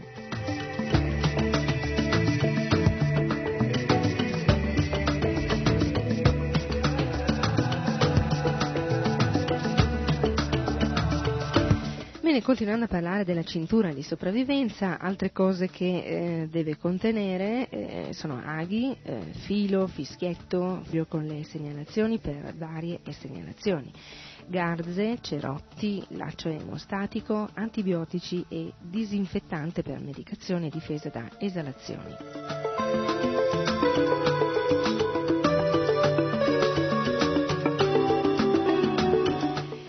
È consigliabile agganciare alla cintura una corda di nylon ben arrotolata della lunghezza di 10-12 metri almeno ed in grado di sopportare un peso di 100-150 kg.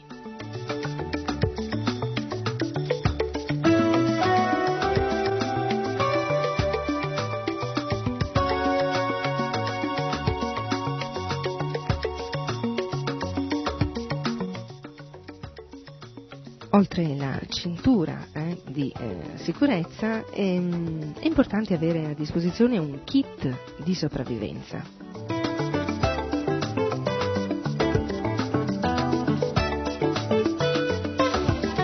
Un kit di sopravvivenza non deve pesare molto, al massimo 10-12 kg. Deve avere tutto il necessario per farvi sopravvivere per una settimana ed anche più in condizioni sfavorevoli, ad esempio in un clima freddo.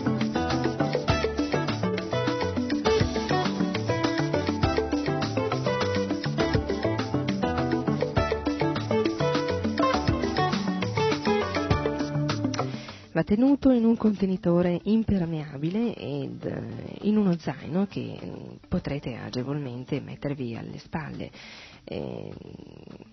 Qualunque adulto è in grado di camminare senza eccessivo sforzo con tale peso e, mi raccomando, per essere certi di non dimenticare nulla, controllate i pezzi del kit con una lista. Come si fa solitamente quando si va al supermercato, per ricordare tutto quello che bisogna comprare, solitamente si prepara una lista ben precisa, accurata, di tutto ciò che serve in casa. Naturalmente in casa non servono i cadaveri, non servono gli intossicanti, in casa potete tenere del cibo virtuoso, potete tenere tutto ciò che piace a Krishna, Dio, la persona suprema.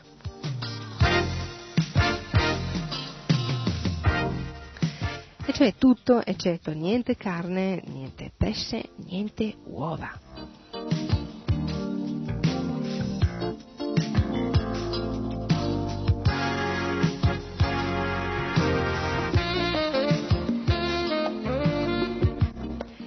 I componenti essenziali del kit di sopravvivenza sono uno o due teli militari, circa 1 metro per 2 ognuno, atti a riparo e mimetizzazione. Un attrezzo tuttofare tipo militare, formato da pala, piccone e zappa per lavori essenziali.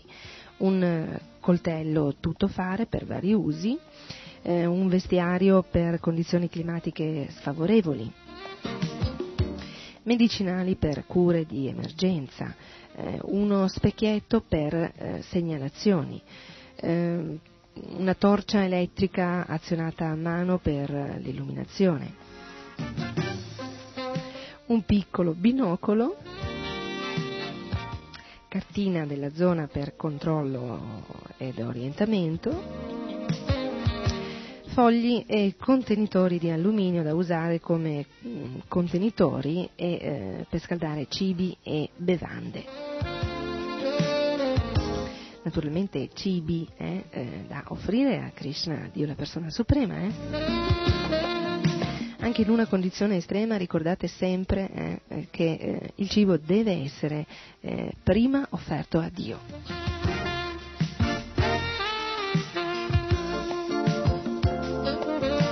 Naturalmente cercate di mantenere uno standard di pulizia tale da consentire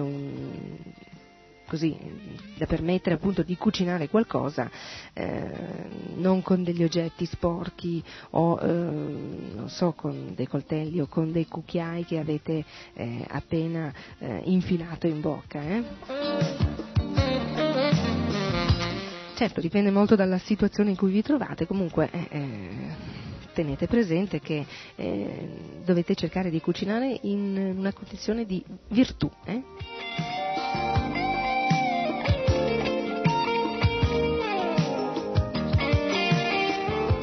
Altri componenti essenziali del kit di sopravvivenza sono alcune posate metalliche, matite e fogli per memorizzare, tracciare mappe, scrivere messaggi. Il sacco a pelo e la tenda sono pesanti ed ingombranti e fra l'altro anche poco pratici in situazione d'emergenza. Possono essere sostituiti da un buon riparo di fortuna o da un riparo accuratamente preparato in precedenza.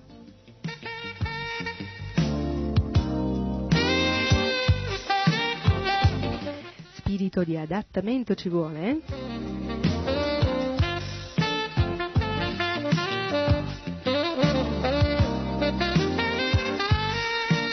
In realtà lo spirito di adattamento dovrebbe accompagnare, ci dovrebbe accompagnare in ogni attimo della nostra vita, perché se noi analizziamo bene in realtà tutto può crollare da un momento all'altro, tutto ciò che abbiamo, di cui siamo sicuri di avere, da un momento all'altro può sparire. E allora?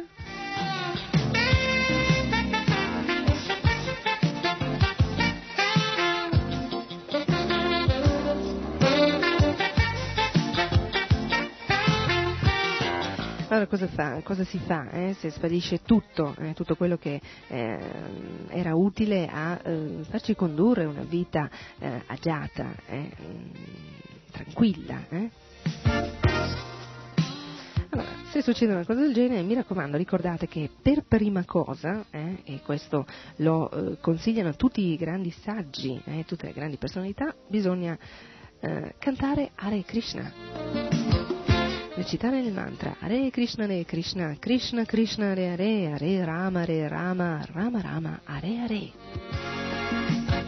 O se preferite potete anche cantarlo, Hare Krishna. Insomma, l'importante è che ascoltiate con le orecchie ben aperte queste vibrazioni trascendentali.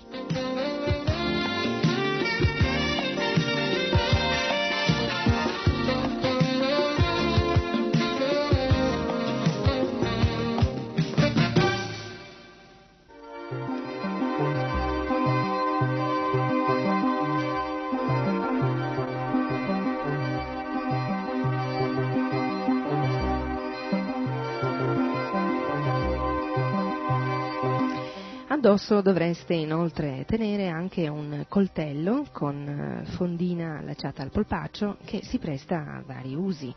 Nelle testimonianze di alcuni sopravvissuti viene citato come l'attrezzo più importante, quindi tenetelo presente.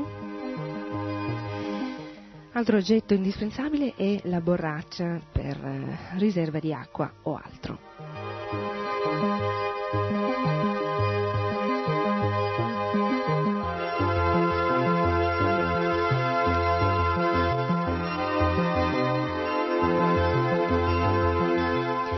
Tenete nel kit i vestiti che vi permettono di affrontare le situazioni climatiche più difficili e solo lo stretto necessario.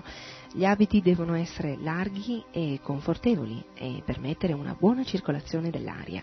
Evitate maniche con elastici, vestiti aderenti, tessuti che impediscono la traspirazione, perché potrebbero creare parecchi problemi.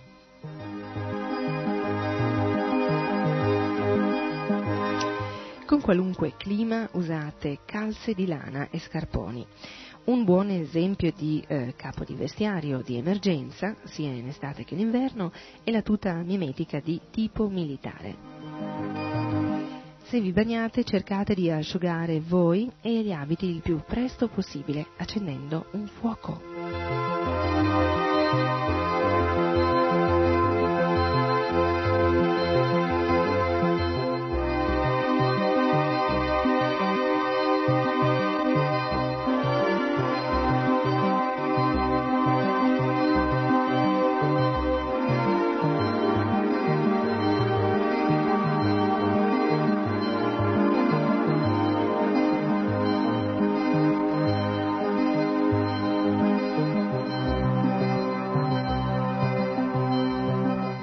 È essenziale trovare un riparo prima che scenda la notte e prima di lasciarsi prendere dal panico o di essere esauriti.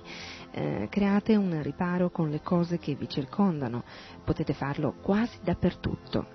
Se il rifugio è momentaneo, fatelo il più semplice possibile.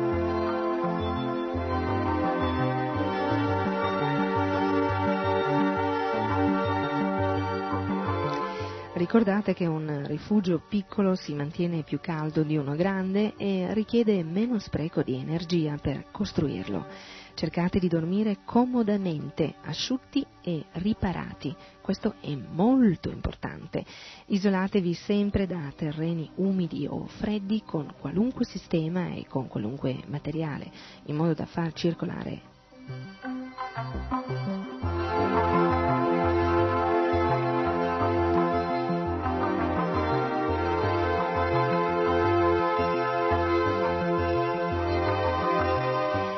il telo o i teli che abbiamo nel kit di sopravvivenza o che riusciamo a trovare se non li abbiamo, possono essere utilizzati a seconda di ciò che si trova nei dintorni del posto scelto per il bivacco ed a seconda del tempo atmosferico.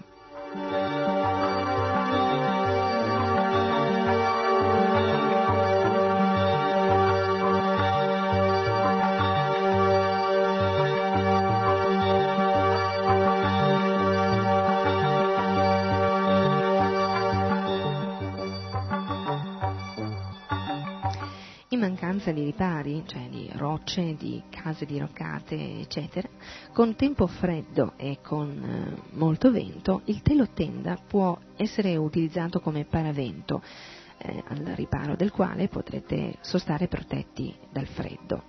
È essenziale disporre il telo contro la direzione del vento dominante. Eventualmente 2 fuochi a riflettore disposti sui 2 lati aperti permetteranno di alzare di alcuni gradi la temperatura circostante.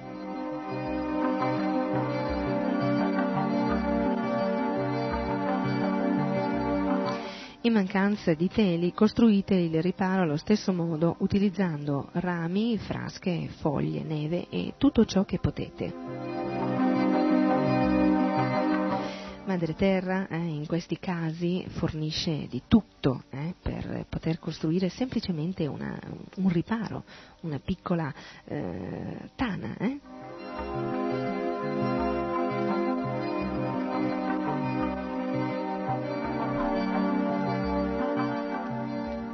Ed è proprio in queste circostanze che diventano molto utili foglie di giornale, i pezzetti di stracci, oppure, non so, un albero, dei ceppi, dei tronchi.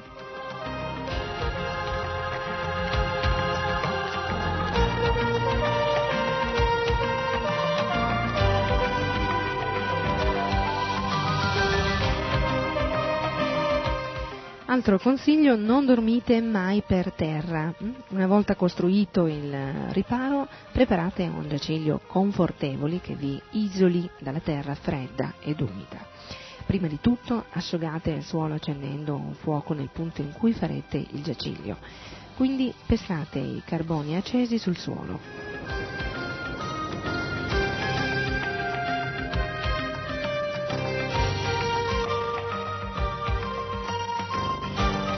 Coprite poi il tutto con foglie o rami, incrociandoli fino a raggiungere uno spessore sufficiente, tale che permetta l'aerazione dello strato su cui dormirete.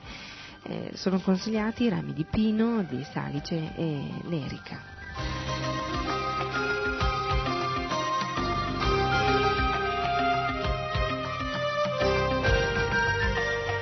Tenete presente inoltre due indicazioni di tipo atmosferico che potrebbero esservi utili. Se al mattino l'erba è coperta di rugiada, di solito è segno di bel tempo. Se invece è secca, è probabile che piova prima di notte. Quando l'aria è pesante ed umida e gli insetti volano bassi, significa che la pioggia è vicina. Gli insetti infatti aumentano la loro attività prima di una tempesta.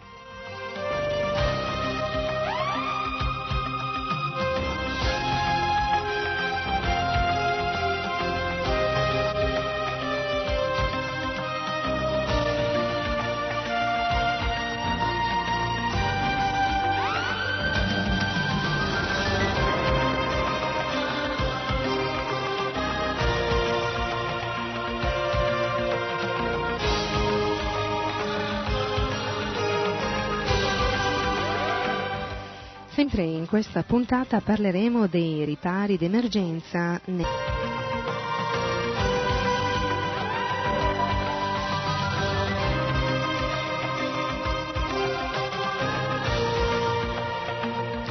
Se fa freddo, cercate di non sudare coprendovi eccessivamente e facendo movimenti violenti. Muovetevi sempre con calma. Il sudore può portare al congelamento.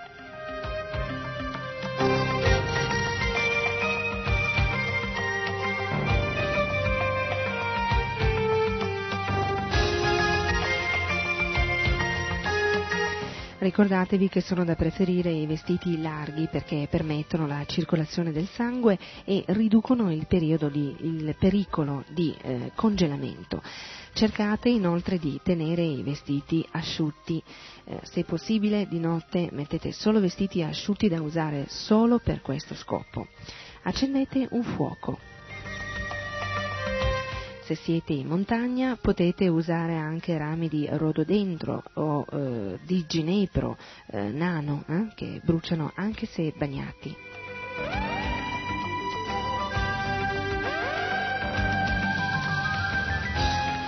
Se cadete in acqua, rotolatevi nella neve asciutta per assorbire l'umidità. Subito dopo spazzolate via la neve rimasta addosso. Rotolatevi di nuovo che tutta l'acqua non sia stata assorbita dalla neve.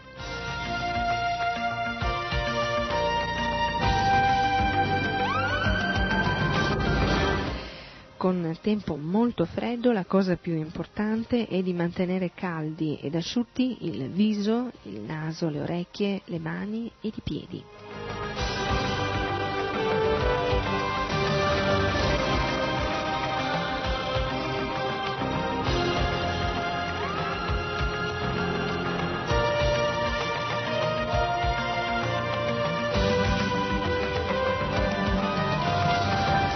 Non toccate il metallo freddo con la pelle nuda, perché la pelle potrebbe rimanere attaccata al metallo. Un buon riparo nella neve deve soddisfare alcune esigenze di sopravvivenza, cioè proteggere dalle intemperie, conservare l'aria calda all'interno, permettere la circolazione dell'aria con un minimo di condensazione.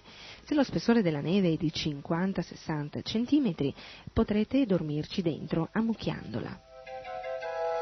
Fate però un buco di aerazione sulla parte superiore.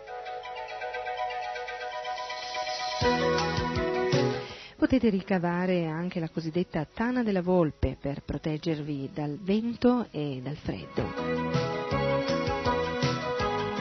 La costruzione in due fasi, scavate un pozzo profondo circa 80 cm, dal fondo del pozzo scavate orizzontalmente una galleria abbastanza grande perché vi possono stare le gambe.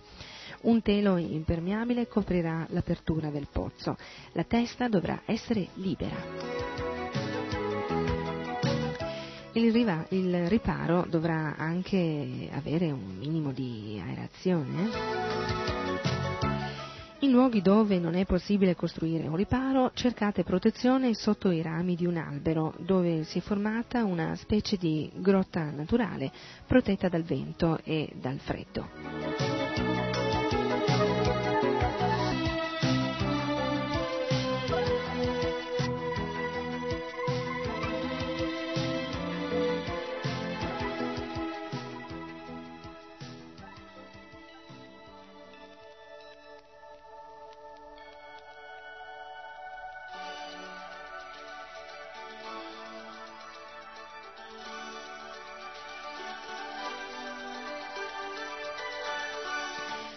Cosa vi ricorda questa musica?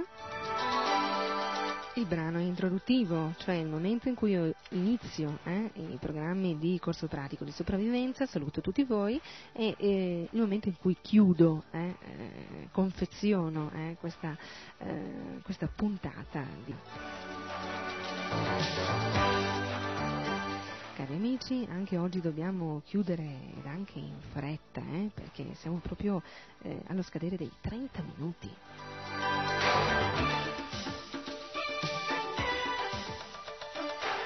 E io, salutandovi con grande affetto, posso solo così ricordare che siete sintonizzati con Radio Krishna Centrale, con la radio di Krishna, di Dio la Persona Suprema, e che questi sono i programmi a vostro servizio. Sono infatti dei servizi che vi aiutano se vi doveste trovare in una situazione di sopravvivenza. RKC vi dà qualche suggerimento. Oltre a quello naturalmente utilissimo di recitare sempre il mantra Hare Krishna. Ci risentiamo alla prossima puntata di corso pratico di sopravvivenza. Hari Bol!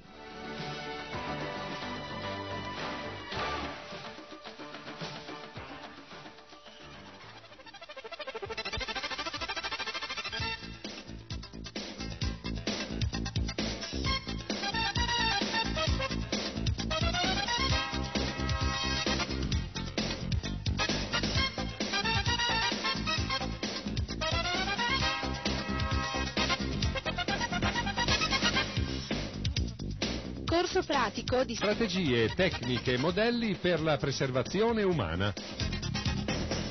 Un programma di RKC a cura di Sarasvati Devidasi.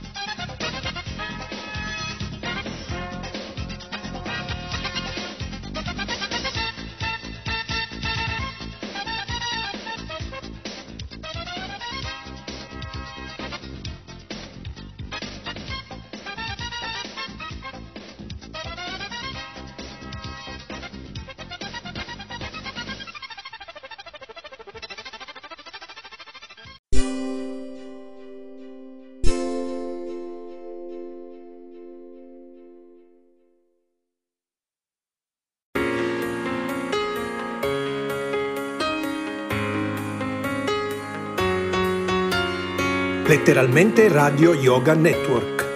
www.letteralmente.info. Nostro indirizzo di posta elettronica radioyoganetwork@gmail.com. Buon ascolto!